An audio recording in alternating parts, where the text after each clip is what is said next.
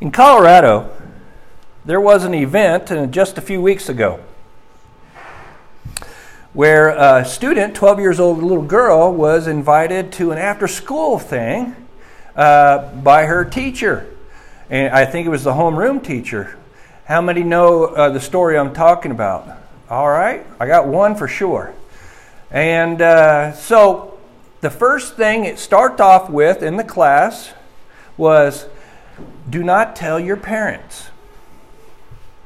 Can you imagine what the discussion was about? Gender identity, LGBTQ, RSVP, you know, all that. Of course, the daughter told her mother, thankfully. And the mother inquired about it and went to the teacher and said, What's going on? And the teacher just dismissed the mother. So she went to the school board, and the school board dismissed the mother. And she went to the principal, and the principal said, according to the state of Colorado, we have the right to protect our children. And that does not include the parents.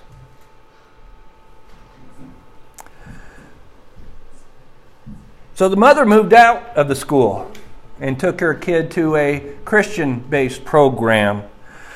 I wonder how many other things in our public schools need to be exposed by the light? The lesson is called Declare God, Confidence, Exposed, and Readiness.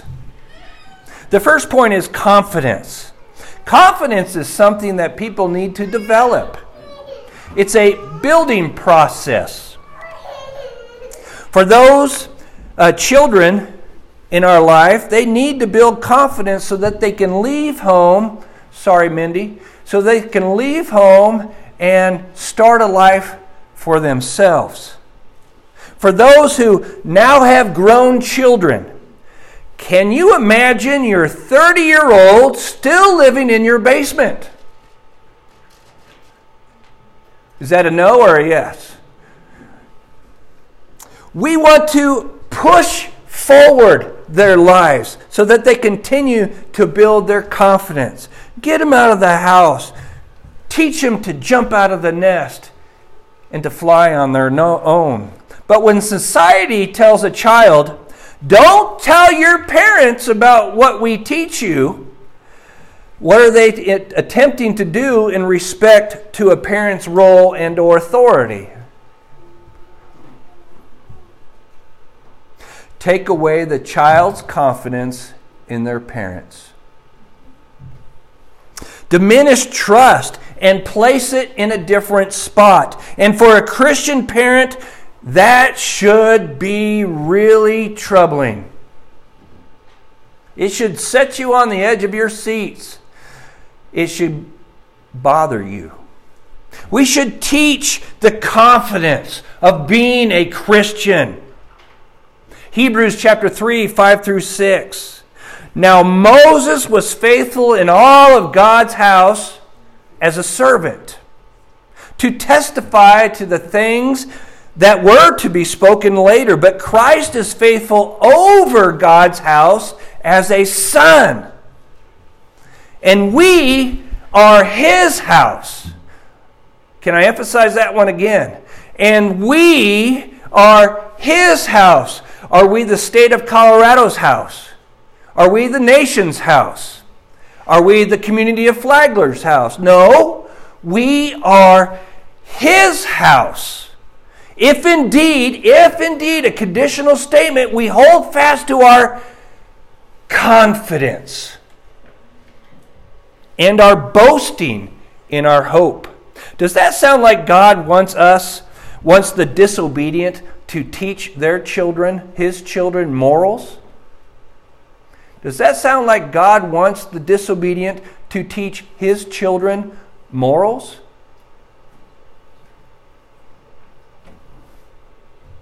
Now, I don't want my children to put absolute trust in me.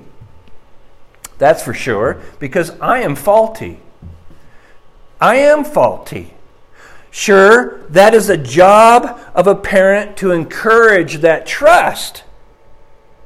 But as a Christian parent, also points out that trusting God is even greater than trusting the parent. Because whose house is it? Is it my house? Talking about the big picture? No, it's God's house. It's God's house. We are stewards of the children that we have, but they are His children. I have learned to say, I'm sorry, or I was wrong, or I could have handled that in a better way.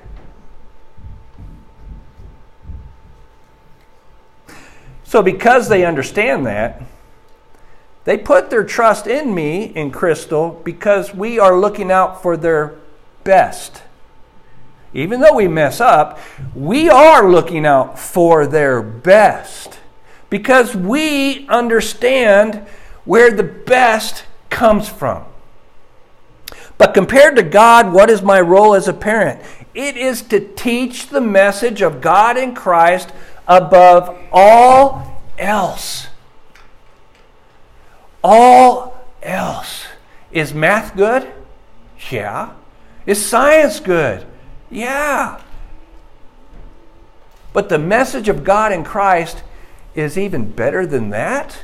Absolutely, it is. Absolutely. This was God's approach for parents in respect to the old law. Listen to this. You shall teach them diligently. What does diligently mean? Mm-hmm. Constantly with struggle, with purpose, with a proper attitude, diligently to your children, and shall talk of them when you sit in your house, and when you walk by the way, and when you lie down, and when you rise. Deuteronomy 6 7. Though our teaching is different according to the Christian era, should the role of the parent be any different? Are we to be involved in teaching our kids the right morals, the right way, the right discussion, discussion, God and Christ above all else? Yes, absolutely. Absolutely. The Apostle Paul was confident. But why was he confident? Was it because he was a Pharisee in the past? Great confidence there. No, no, no, that wasn't it. Was it because he was male? A male society, as a lot of us deem. Was that where his confidence laid? No, no, that wasn't it. Was it because he was intelligent? No, no, it wasn't his intelligent. Was it because he never sinned? Well, we know that's faulty, isn't it? He sinned, and we all do, so that's not where his confidence lay. Was it because he earned God's favor? No. I have met a lot of people who claim to have confidence in God and Christ. And you have too. But they do not read their Bible.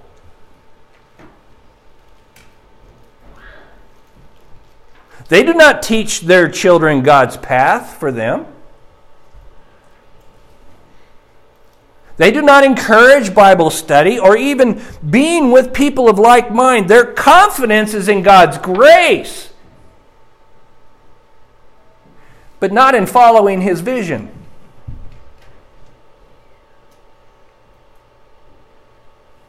Their confidence is in God's grace,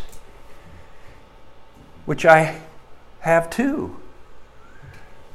But they don't follow God's vision. Paul had confidence when he said these words I have fought the good fight. I have finished the race. I have kept the faith. Henceforth, there is laid up for me the crown of righteousness, which the Lord, the righteous judge, will award to me on that day, and not only to me, but also to all who have loved his appearing. 2 Timothy 4 7 8. Now, I am not saying everyone needs to be a Rhodes Scholar in the Bible. Otherwise, we'd all be in trouble, probably. me included, not even close. But Paul was confident because of the knowledge of the gospel. Kind of hits our class a little bit this morning, doesn't it? The knowledge of the gospel and of his relationship with Christ that was declared to him through the Holy Spirit also. Confidence. The second point is exposed. When you expose something, what do you do? You draw attention to it. I expose that, everybody can see it. God Himself drew attention to His Son. Do you understand that? He exposed His Son for who He was, and He was proud of it at the manger with the shepherds, at the house with the wise man, and at the end of his physical life on the cross, Jesus Christ was exposed. Jesus' life and ministry was not something done in a dark room. It's not an old photo lab. For those who were opposed to him, his display was a bad thing. In fact, his light was a blinding light, exposing all that was evil around him. John says that he was what? The light of men. John chapter 1 verse 4. And he continues saying that Jesus' light shines in the darkness and the darkness does not overtake it comprehend, or understand, depending on your version. Do you think the darkness of this world is still trying to overcome Jesus? Or do you think he was done way back there in the manger? Or on the cross? Now, the darkness is still pushing in on the light. And it's the light that exposes the darkness. Jesus exposes what is real, what is true, what is worthy, what is the gospel. For the time is coming. I wonder how many times it has come and gone and come and gone, but you get the point, right? For a time is coming when people will not endure sound doctrine, will not, will not endure it. we don't need that parent to tell the kids about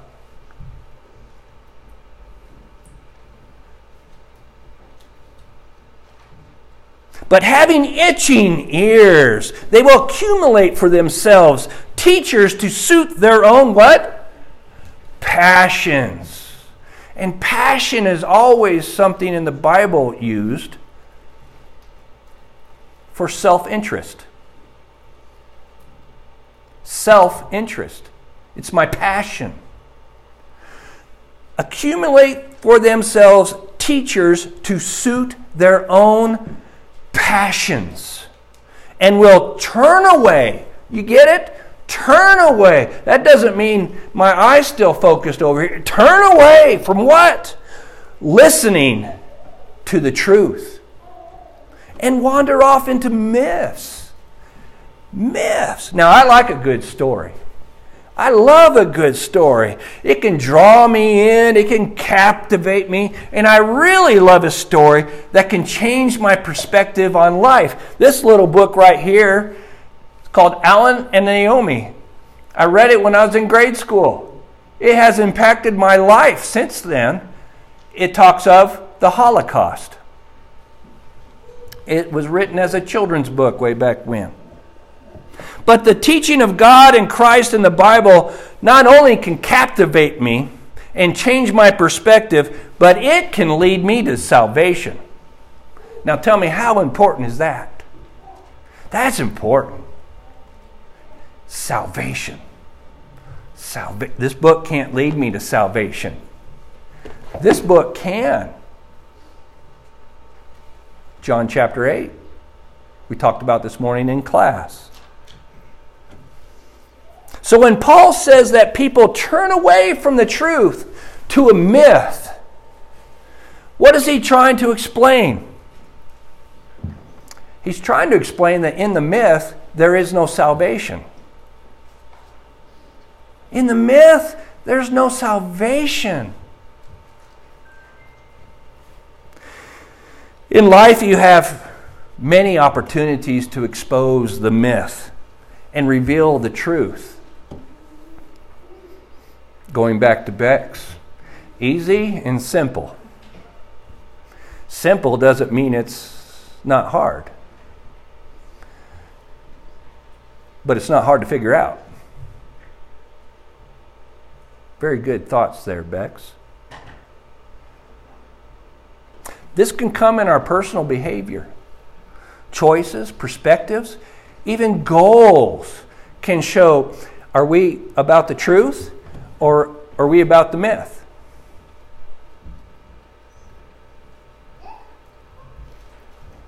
This can come in what we care about.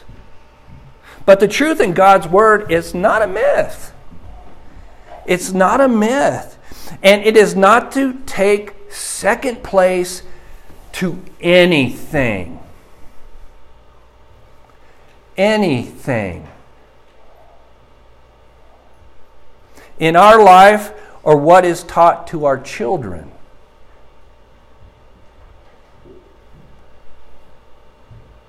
God said, Adam was created first, then Eve. The world says there are 56 genders. Now, will you follow the myth or will you follow the truth? Because the myth is not leading you to salvation, the truth does. You shall know the truth, the truth will set you free. Right? I would say in life, our light should shine not only for all to see, which is good, but also to expose the darkness that's around us. For if you have a light that's shining, you're automatically exposing what's in the dark. Jesus said, Let your light shine before others so that they may see your good works and give glory to the Father who is in heaven. Unless you follow a myth, and then they're not going to give God glory, are they? We're in it. We're in that world. We've always have, always have been. But it's brazen. It's brazen. Readiness is the last point. A state of readiness is the ability to anticipate opportunities and threats. You might hear that in military. They're at a state of readiness. They're at a state of when a threat is coming or opportunities are coming. Business does the same thing. Threats are real.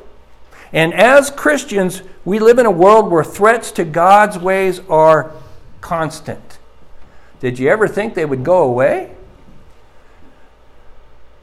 I hope they would. That's why I hang around you guys, because you don't have the same thinking that the world does. And I feel comfortable around you because you're not a threat to me. Evolution teaches against God and His creation. Gender issues teach against God and His basic principles of life. Sexual issues and marriage, fidelity are basics for family. But the world says find as many partners as you can. Go out and have a bunch of kids. As Christians, we need to have situational awareness. What could affect your children toward or away from God? Do you think that's an important question to ask? Little Johnny over here, he likes this and that. But those people in that area where he would go to aren't, they got moral issues. I'm glad he likes this or that. Let's find out how we can help him with this or that. Let's teach him caution and maybe find a better area where the morals are different. Is that bad?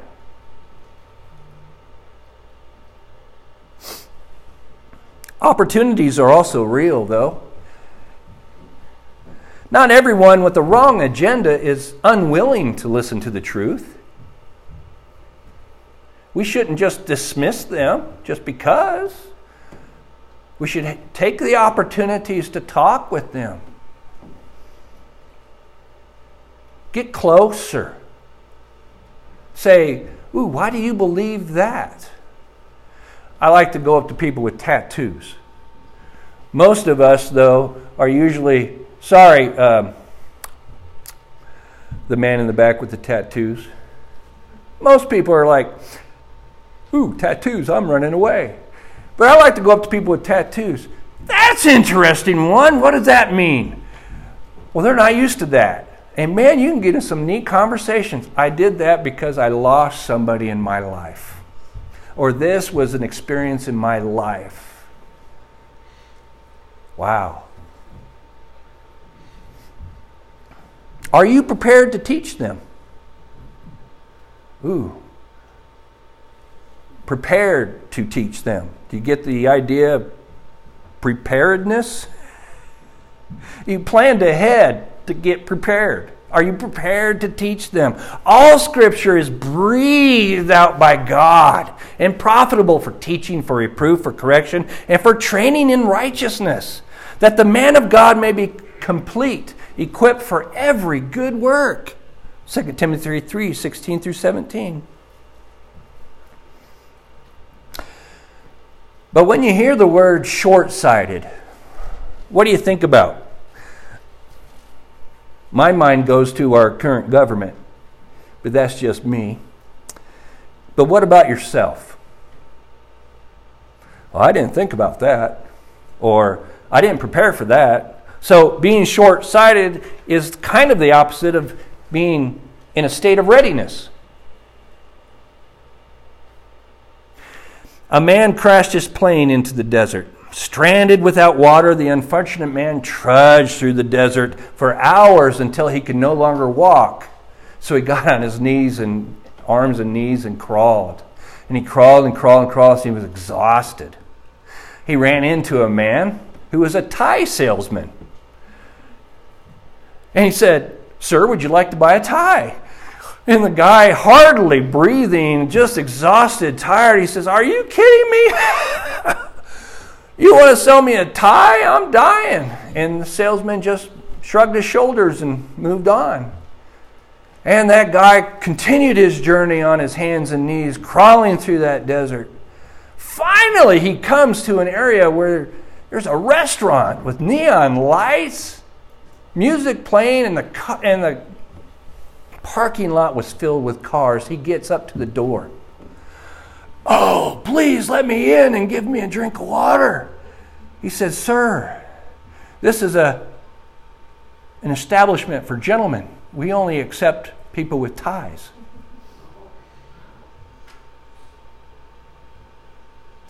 The point of the idea is short sightedness. Are you prepared with the Word of God? Are you prepared with the Word of God? Is it around your? Is it in your pockets? Is it in your brain? Your heart? Do you know why a passage is written and understand the context? Or do you get your spiritual information from somewhere unapproved by God?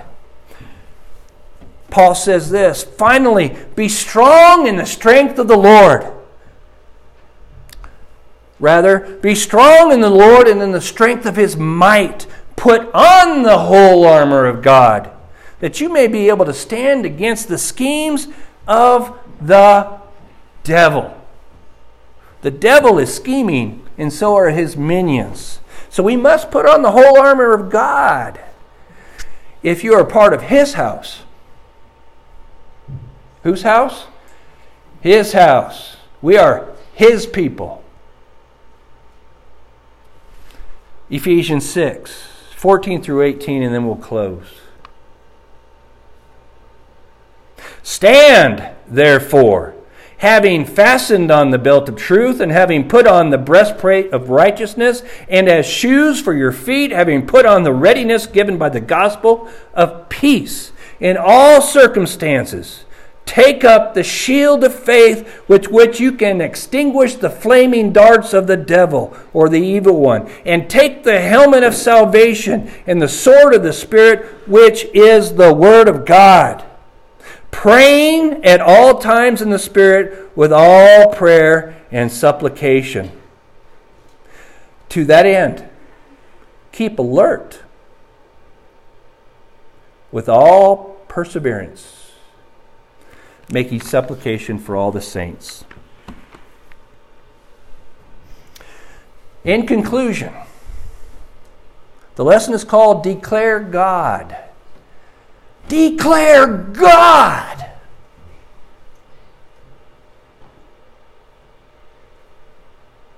Confidence. Where does your confidence lie? I hope it is in God and His Word exposed. God exposed Christ to the world. In the end, we will be exposed too. So we must do what? Follow the light, Jesus Christ. And third and last, readiness. Readiness requires preparation and the use of God's word against threats and for opportunities. So the lesson is yours. If there's anyone here this morning that has any concerns, prayer